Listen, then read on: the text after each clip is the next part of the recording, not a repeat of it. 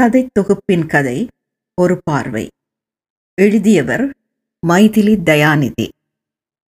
இக்கட்டுரை ஆஸ்திரேலியாவில் புலம்பெயர்ந்து வாழும் இலங்கையைச் சேர்ந்த எழுத்தாளர் முருகபூபதியின் கதை தொகுப்பின் கதை என்ற சிறுகதை தொகுதி பற்றியதாகும்.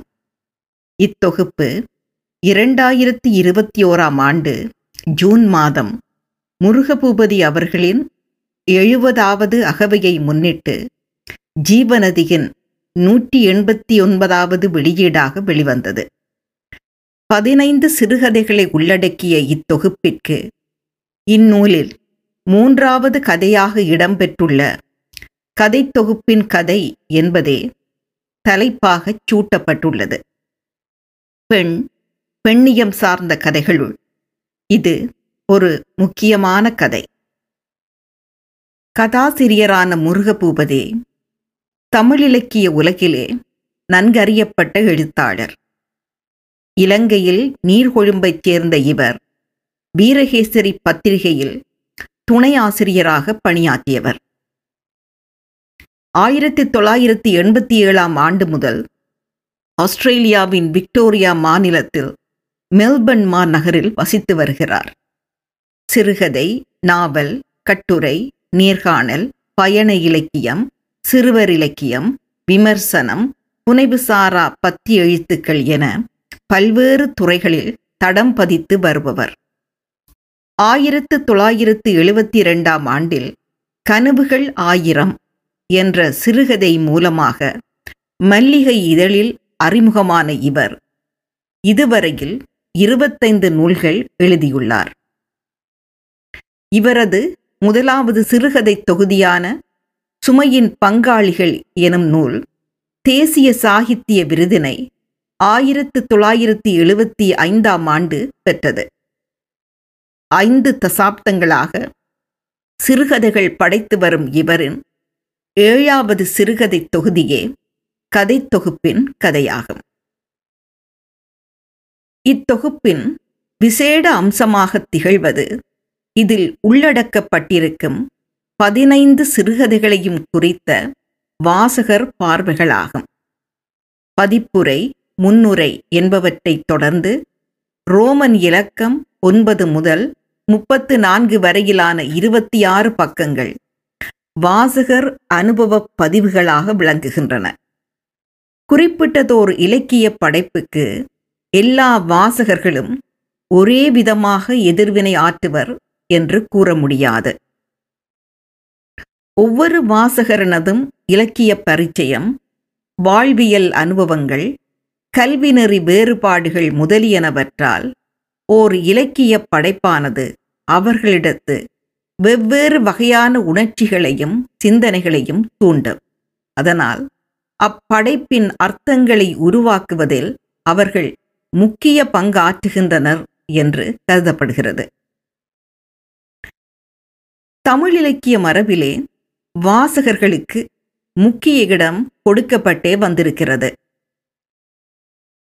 களவியல் எனும் இறையனார் அகப்பொருள் நூலுக்கு எழுந்த உரைகளிலே சிறந்த உரை என்று மதுரை கணக்காயனார் மகன் நக்கீரனின் உரை தெரிவு செய்யப்படுதற்கு. உருத்திர சன்மன் என்னும் வாசகனின் மெய்ப்பாட்டு எதிர்வினையே ரியாக்ஷன் ஆதாரமாக இருந்தது. பின்னர் கணக்காயனார் மகனார் நக்கீரனார் உரைத்த இடத்து பதந்தொறும் கண்ணீர் வார்ந்து மெய்மயிர் சிலிர்ப்ப இருந்தான் இருப்ப ஆர்ப்பெடுத்து மெய்யுரை பெற்றாம் இன்னூற்கு என்றார். மேலும் அரை இலக்கியமான திருக்குறளுக்கு கிபி பத்தாம் நூற்றாண்டு முதல் இட்டவரை எழுந்த உரைகள் யாவும் வாசகர் எதிர்வினைகள் என்றே கருதப்பட வேண்டியவை மேநாட்டு இலக்கிய கோட்பாடுகளிலும் வாசகர்களுக்கு முக்கிய இடம் கொடுக்கப்படுவதை அவதானிக்கலாம். வாசகரை மையமாக கொண்டு எழுந்ததே ரீடர் ரெஸ்பான்ஸ் கிரிட்டிசிசம் மேலும் the death of the author எழுத்தாளனின் இறப்பு என்று ஆயிரத்து தொள்ளாயிரத்தி அறுபத்தி ஏழாம் ஆண்டு ரோலன் பாட்ஸ் ஆயிரத்தி தொள்ளாயிரத்தி பதினைந்து முதல் ஆயிரத்தி தொள்ளாயிரத்தி எண்பது வரை. எனும் கோட்பாட்டியலாளர் தாம் எழுதிய கட்டுரையில் நூலாசிரியரின் நோக்கங்களையும் இன்டென்ஷன்ஸ் அவரின் வாழ்க்கை சரித்திர வி- விவரங்களையும் அடிப்படையாக வைத்து இலக்கிய விமர்சனம் செய்யப்படுவதை ஏற்றுக்கொள்ள முடியாது என்று கூறுவதுடன் மட்டுமன்றி ஆசிரியனுக்கும் படைப்புக்கும் தொடர்பில்லை என்றும் வாதிக்கின்றார். ஆகவே இலக்கிய பிரதியை வாசித்துவிட்டு ஆசிரியரின் கருத்து என்ன என்று ஆத்தோரியல் இன்டென்ட்டை வாசகர்கள் உசாவிக் கொண்டு திரிவதும் எனது படைப்பு குறித்து வெளியிடப்பட்ட கருத்துகள் தவறானவை. நான் கருதியது இதுதான் என படைப்பாளி தனது கருத்தை வாசகர் நிலையில் நின்று முன்வைப்பதும் என தமிழ்கூறு நல்லுலகம் இருக்கும் காலகட்டத்தில். முருகபூபதி தனது கதைகள் குறித்த வாசகர்களின் வாசிப்பு அனுபவங்களை முதன்மைப்படுத்தி தொகுத்துள்ளமை எனக்கு சற்று வியப்பையே அளிக்கிறது. பொதுவாக ஒரு இலக்கிய பிரதியை வாசித்தவுடன் வாசகருக்கு அதை ஏனையவர்களுடன் பகிரவோ அல்லது அது குறித்து உரையாடவோ ஆவல். எழும் பிரதியின் நோக்கம் குறித்த தனது கருத்துகள். அது கூறும் விடயம் குறித்த தனது புரிதல்கள். அது மனதில் எழுப்பிய எண்ண அலைகள் முதலியனவற்றை ஏனையவர்களுடன் பகிர மனம் ஆசைப்படும். இந்நூலில் ஒவ்வொரு கதைக்கும் வாசகர் மனப்பதிவு காணப்படுகின்றமையால் நூலை வாசிப்போர் தமது சொந்த வாசிப்பு அனுபவத்துடன் மற்றவரின் அனுபவத்தை ஒப்பிட்டு பார்க்க முடிகிறது. எந்தெந்த அம்சங்களில் நம் இருவர்னதும் வாசிப்பு அனுபவம் ஒத்திருக்கிறது? நான் கதையில் கண்ட எந்த அம்சங்களை அவரும் அவர் கண்ட எந்த அம்சங்களை நானும் தவறவிட்டுள்ளோம்? அதற்கான காரணங்கள் என்னவாக இருக்கக்கூடும்? என்று அறிவுபூர்வமான ஆய்வில் வாசகர் ஈடுபடவும் நூலின் இப்பகுதி உதவுகின்றது. இத்தொகுப்பில் நூற்றி நாற்பத்தி ஒரு பக்கங்களில் காணப்படும் பதினைந்து சிறுகதைகளையும் அவை பேசும் பொருளுக்கேற்ப பின்வருமாறு வகைப்படுத்தலாம் என்று கருதுகிறேன். அதே சமயம் வேறு விதமான பாகுபாடுகளுக்கும் சாத்தியப்பாடு உண்டு என்பதையும் இங்கு நான் குறிப்பிட வேண்டும். முதலாவது இலங்கையில் போரும் சமாதானமும் பற்றிய இரு கதைகள். கணங்கள் தாத்தாவும் பேத்தியும். ஆஸ்திரேலிய தமிழர்களுக்கும் அவர்களின் தாயக உறவுகளுக்குமான தொடர்பினை விமர்சிக்கும் மூன்று கதைகள். இது இரண்டாவது பிரிவு. இப்பிரிவில் மூன்று கதைகள். காத்தவராயன் எங்கோ யாரோ யாருக்காகவோ தினம் மூன்றாவது பெண்ணை மையமாகக் கொண்ட மூன்று கதைகள். கதை தொகுப்பின் கதை அம்மம்மாவின் காதல் அவள் அப்படித்தான். நான்காவது ஆஸ்திரேலிய பிரச்சினைகளையும் கோவிட் பத்தொன்பது கால உளச்சிக்கல்களையும் கூறும் நான்கு கதைகள். பார்வை எங்களூர் கோவூர் கொரோனா கால உறவுகள் நடையில் வந்த திறமை. ஐந்தாவது வாழ்க்கை துணையை தேடுவது சேர்த்து வைப்பது தொடர்பான மூன்று கதைகள். நேர்காணல் காதலும் கடந்து போகும் ஏலம். எல்லா கதைகள் பற்றியும் எடுத்துரைப்பது சாத்தியமற்றதாகையால் முக்கியமானவை என்று நான் கருதும் சில கதைகள் பற்றிய எனது கருத்துக்களை இங்கு பதிவிடுகின்றேன்.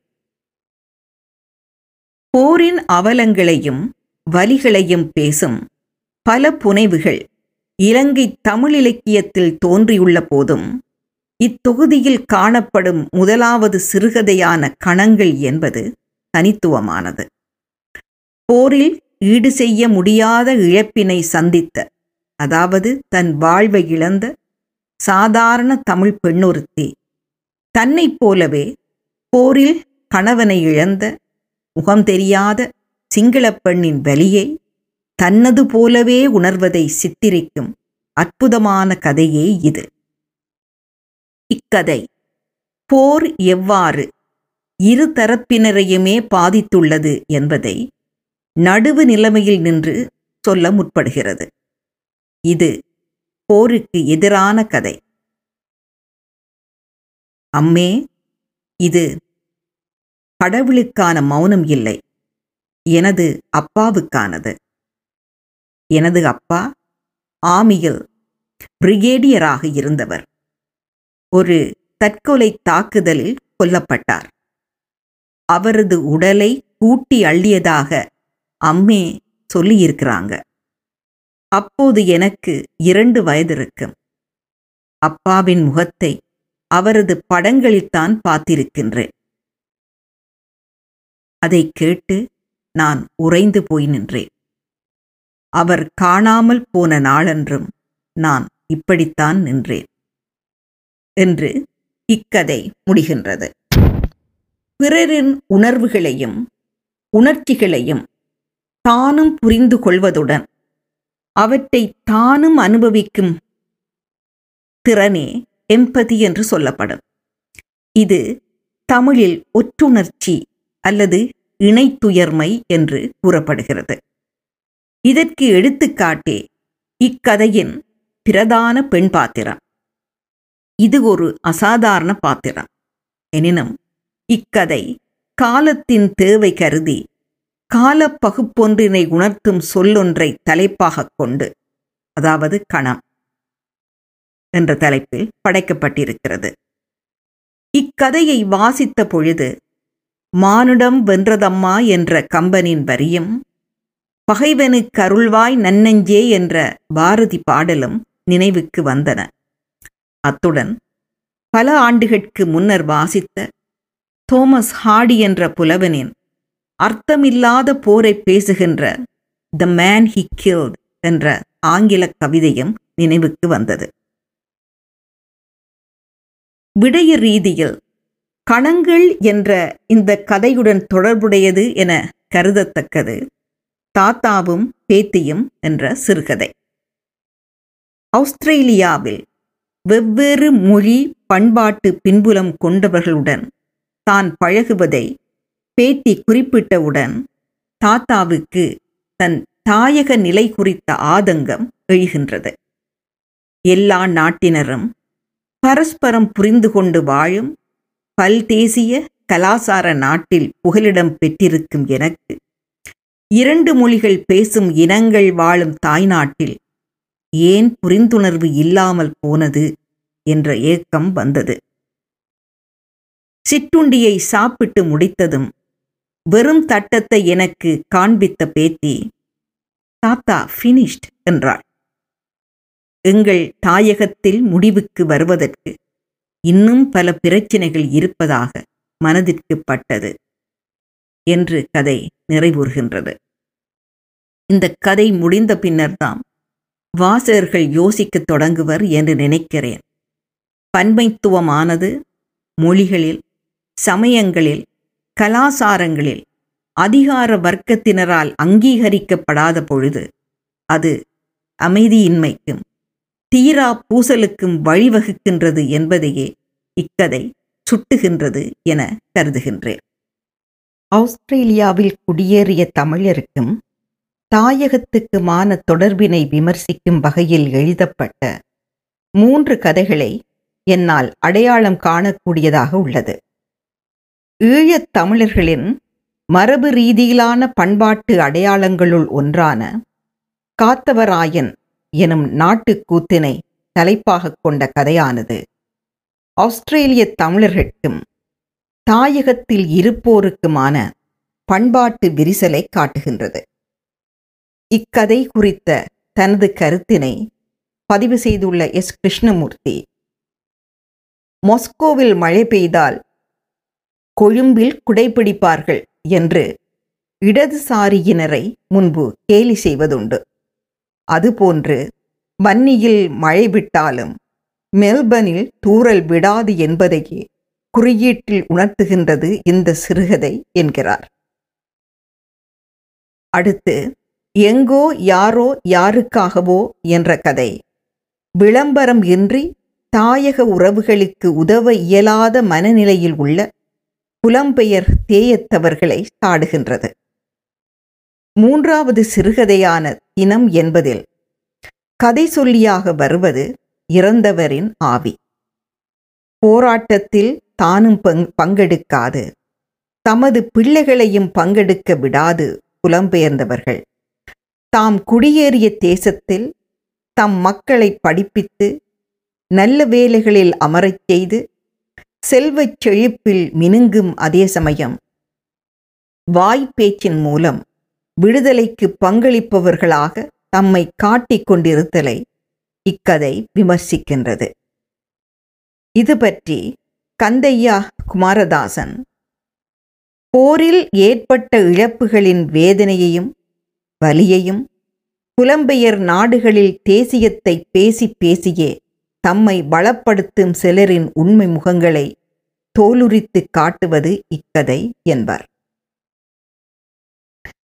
பெண்ணை மையமாக கொண்ட கதைகளுள் முதலாவதான கதை தொகுப்பின் கதை எனும் சிறுகதையில் ஆசிரியரும் எழுத்தாளருமான ஒரு பெண் தனது அண்ணனுக்காக பொருத்தமில்லாத திருமண பந்தத்தில் சிக்குண்டு தான் காதலிக்கும் வேலையை கைவிட வேண்டிய சூழ்நிலைக்கு ஆளாகின்றாள். வேலையை விட்ட அவள் எழுதுவதற்கும் கணவரிடம் இருந்து போதிய ஊக்கம் பெறாதவளாய். கணவன் குடும்பத்தாரின் நகைக்கடையில் காசாளராக பணியாற்றும் நிலைக்கு தள்ளப்படுகின்றாள்.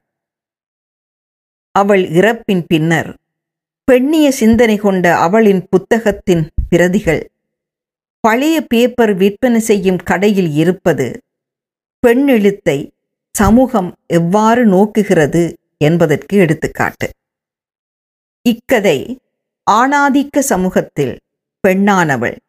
திருமணத்தின் முன்னரும் பின்னரும் தியாகச் சுடராக விளங்க வேண்டிய நிர்பந்தத்தை வலியுடன் பதிவு செய்கிறது. இரண்டாவது சிறுகதையான அம்மம்மாவின் காதல் என்பது சாதியம் காரணமாக தனது காதலை தியாகம் செய்த பெண்ணையும் ஆஸ்திரேலியாவில் பிறந்து வளர்ந்து தனக்கென வேறு இனத்தானை தெரிவு செய்யும் துணிவு கொண்ட பேத்தியையும் எதிரெதிரே நிறுத்துகின்றது. மூன்றாவது சிறுகதையான அவள் அப்படித்தான். ஆணாதிக்க சமூகத்தின் ஓரங்கமாகிவிட்ட குடும்ப வன்முறையினை தாய் தொடர்ச்சியாக அனுபவித்து வந்தமையை நேரே கண்ட பெண் திருமணம் செய்து கொள்ளாது வைத்திய சிகிச்சைகள் மூலமாக ஒரு குழந்தையை பெற்றிட முடிவு செய்கின்றாள். குடும்பத்தில் ஆணின் வன்முறை என்பது மிக இயல்பாகி போய்விட்ட காரணத்தால் சமூகம் அதை ஒரு பெரிய பிரச்சனையாக எடுத்துக்கொள்ள தவறிவிடுகிறது. மனைவி மீது கணவன் பிரயோகிக்கும் வன்முறையானது குழந்தைகளின் மனதில் எத்தகைய உளத்தாக்கத்தை ஏற்படுத்தும் என்பதற்கு இக்கதை சிறந்த எடுத்துக்காட்டு. என்று இக்கதை குறித்த எனது பதிவு இந்நூலிலே உள்ளது. இவ்விடத்தில் இத்தொகுதியில் உள்ள கதைகளில் இடம்பெறும் பெண் பாத்திரங்கள் பற்றி சி. ரஞ்சிதா முருகபூபதியின் கதை தொகுப்பின் கதை சிறுகதை தொகுப்பில் பெண்கள் ஒரு கண்ணோட்டம் என்ற தலைப்பில் அக்கினி குஞ்சில் எழுதியுள்ளார் என்பது குறிப்பிடத்தக்கது. அடுத்து ஆஸ்திரேலியாவின் சமூக பிரச்சினைகள் தொடர்பான இரு கதைகள் உண்டு. பார்வை என்பது ஆஸ்திரேலியாவின் போதை வஸ்து யாசகம் கேட்டல் வீடற்றிருத்தல் என்ற பிரச்சினைகளை பேசுவது. அரசாங்கத்தின் தீர்க்கமான திட்டங்கள் மூலமே இவற்றை கட்டுப்படுத்த முடியும் என்பதை இக்கதையின் முடிவு குறிப்பால் உணர்த்தும். இரண்டாவது கதையான எங்கள் ஊர் கோவூர் என்பது மனைவியுடன் வாழும் வெள்ளையர் அல்லாத கதை சொல்லிக்கும். விவாகரத்து பெற்றவரும் முன்னாள் மனைவியிடத்து இன்னமும் கசப்புணர்வுடன் நாளை குடியில் கழித்து கொண்டிருப்பவருமான வெள்ளையின மனிதர் ஒருவருக்கும் இடையில் மலரும் நட்பு பற்றி பேசுகிறது. மேற்கூறிய இரு கதைகளிலுமே கதை சொல்லி தமிழராகவும் பிரச்சினைப்படுபவர்கள் தமிழர் அல்லாதவராகவும் காட்டப்படுகின்றனர். மறைந்த எழுத்தாளர் வள்ளிநாயகி ராமலிங்கம் அவர்களின் மிதுனம் என்ற நாவலிலும் மெலிஞ்சி முத்தனின் உடக்கு நாவலிலும் கூட நான் இத்தகையதொரு தன்மையை அவதானித்தேன். வாசகர் இப்புனைவுகள் குறித்து வெவ்வேறு கருத்துக்களை கூறலாம். ஆனால் தமிழர் அல்லாத பாத்திரங்களைக் கொண்டு சமூக பிரச்சினைகளை சொல்லும்போது இப்பிரச்சினைகள் எமது சமூகத்தில் இல்லை என்ற கருத்தும் இத்தகைய கதைகளில் தொக்கி இருப்பதாக எனக்கு பட்டது. அதாவது ஏனைய இனத்தினரை விட நாம் சிறந்தவர்கள் மோரலி சுப்பீரியர் என்ற பெருமித தொனிப்பு இத்தகைய புனைவுகளில் காணப்படுகிறது. கதாசிரியரின் மொழி தொடர்பாகவும் சிறிது குறிப்பிடலாம் என எண்ணுகிறேன். பெரும்பாலும் சிறிய வசனங்களைக் கொண்ட எளிமையான நடையில் எழுதப்பட்ட சராசரி அளவு கொண்ட சிறுகதைகள் இவை. கட்டுரை பாங்கில் எழுதப்படும் சிறுக சிறுகதைகளும் தமிழில் உண்டு. ஆனால் இச்சிறுகதைகளின் மொழிநடை அத்தகையதன்று. எழுத்தாளரின் எழுத்தின் முதிர்ச்சியை இவற்றில் தரிசிக்கக்கூடியதாய் உள்ளது. சில கதைகள் தன்மை நோக்கு நிலையில் இருந்தும் அதாவது ஒன்பது கதைகள். சில படற்கை நோக்கு நிலையில் இருந்தும் ஆறு கதைகள். சொல்லப்படுகின்றன. தன்மை நோக்கு நிலையில் இருந்து சொல்லப்பட்டவற்றில் வேறுபாடுகள் உண்டு. உதாரணமாக கணங்கள் என்ற கதை பெண்ணொருத்தி சன் தன் சொந்த கதையை தன்மை நோக்கு நிலையில் இருந்து கூறுவதாக அமைந்துள்ளது. ஆனால் கதை தொகுப்பின் கதை எனும் சிறுகதையில் தனது பள்ளி ஆசிரியை குறித்து கதை சொல்லியானவர் தான் மாணவனாக இருந்தபொழுது நேரடியாக அறிந்தனவற்றையும் கேள்விப்பட்டனவற்றையும் பல ஆண்டுகளுக்கு பிறகு நினைவு மீட்பு ஃப்ளாஷ்பேக் உத்தியூடாக தன்மை நோக்கு நிலையில் இருந்து கூறுகின்றார். மேலும் ஓர் இடத்தை அல்லது நிகழ்வை பற்றி மிக நுணுக்கமாக விவரிப்பதன் மூலமாக செய்தி ஒன்றினை உணர்த்தும் பாங்கினை பார்வை காத்தவராயன் என்ற கதைகளில் அவதானிக்கலாம். இரு கதைகளிலும் கதை பின்னல் என்று சொல்லும் அளவிற்கு ஏதுமில்லை. ஆனால் புகையிரது நிலையம் பற்றிய செறிவான விவரணங்கள் மூலமாக ஆஸ்திரேலியாவின் நகர்ப்புற சமூக பிரச்சினைகளையும் அவை அரசாங்க கவனத்தை பெற வேண்டிய தேவையையும் பார்வை வெளிப்படுத்துகின்றது.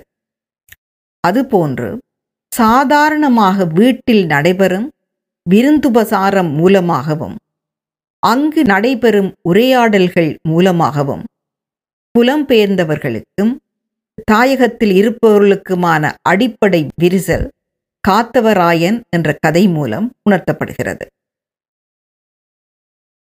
ஒப்புமையானது அனாலஜி ஏலம் என்ற கதையில் சிறப்பாக கையாளப்பட்டிருக்கிறது. கார் வாங்குவதையும் மகளுக்கு வரன் தேடுவதையும் ஒப்பீடு செய்வது இக்கதை. அதேபோல எதிரெதிரான பண்புகளைக் கொண்ட கன்ட்ராஸ்ட் பாத்திர படைப்புகளும் கதைகளுக்கு வலுவூட்டுகின்றன. எங்கோ யாரோ யாருக்காகவோ என்ற கதையில் தாயகத்தைச் சேர்ந்த வண்டியோட்டி தனது வாகனத்தில் பிரயாணம் செய்பவரிடம் காட்டும் அக்கறையை. போராடியவர்களுக்கு உதவி புரிந்துவிட்டு விளம்பரம் தேடும் மனிதர்களின் மனிதாபிமானமற்ற மனப்பாங்குடன் ஒப்பீடு செய்யாதிருக்க முடியாது. அதேபோன்று எங்களூர் கோவூர் கதையை வாசிக்கும் போதும். கதை சொல்லிக்கும் அவர் மனைவிக்குமான உறவும். கதை சொல்லியின் நண்பரான டேனியலுக்கும் அவரின் பிரிந்து சென்ற மனைவிக்குமான உறவும் எதிரிடையானதாக இருக்க காணலாம். மேலும் குறிப்பால் விடயங்களை உணர்த்துதல் படைப்பாளிகளுக்கு தேவையான ஆற்றலாகும். அதை இந்நூலில் ஆங்காங்கே காணலாம். உதாரணமாக கதை தொகுப்பின் கதை என்ற சிறுகதையில் வரும் பந்தி ஒன்று ஏதோ இருக்கிறன். உங்களையெல்லாம் ஸ்கூலையெல்லாம் மிஸ் பண்ணிட்டு இங்கே இருக்கிறேன் எல்லாம் துபாய்க்கு போன அண்ணனுக்காகத்தான் என்றபோது டீச்சரின் கண்கள் மின்னியதைக் கண்டேன்.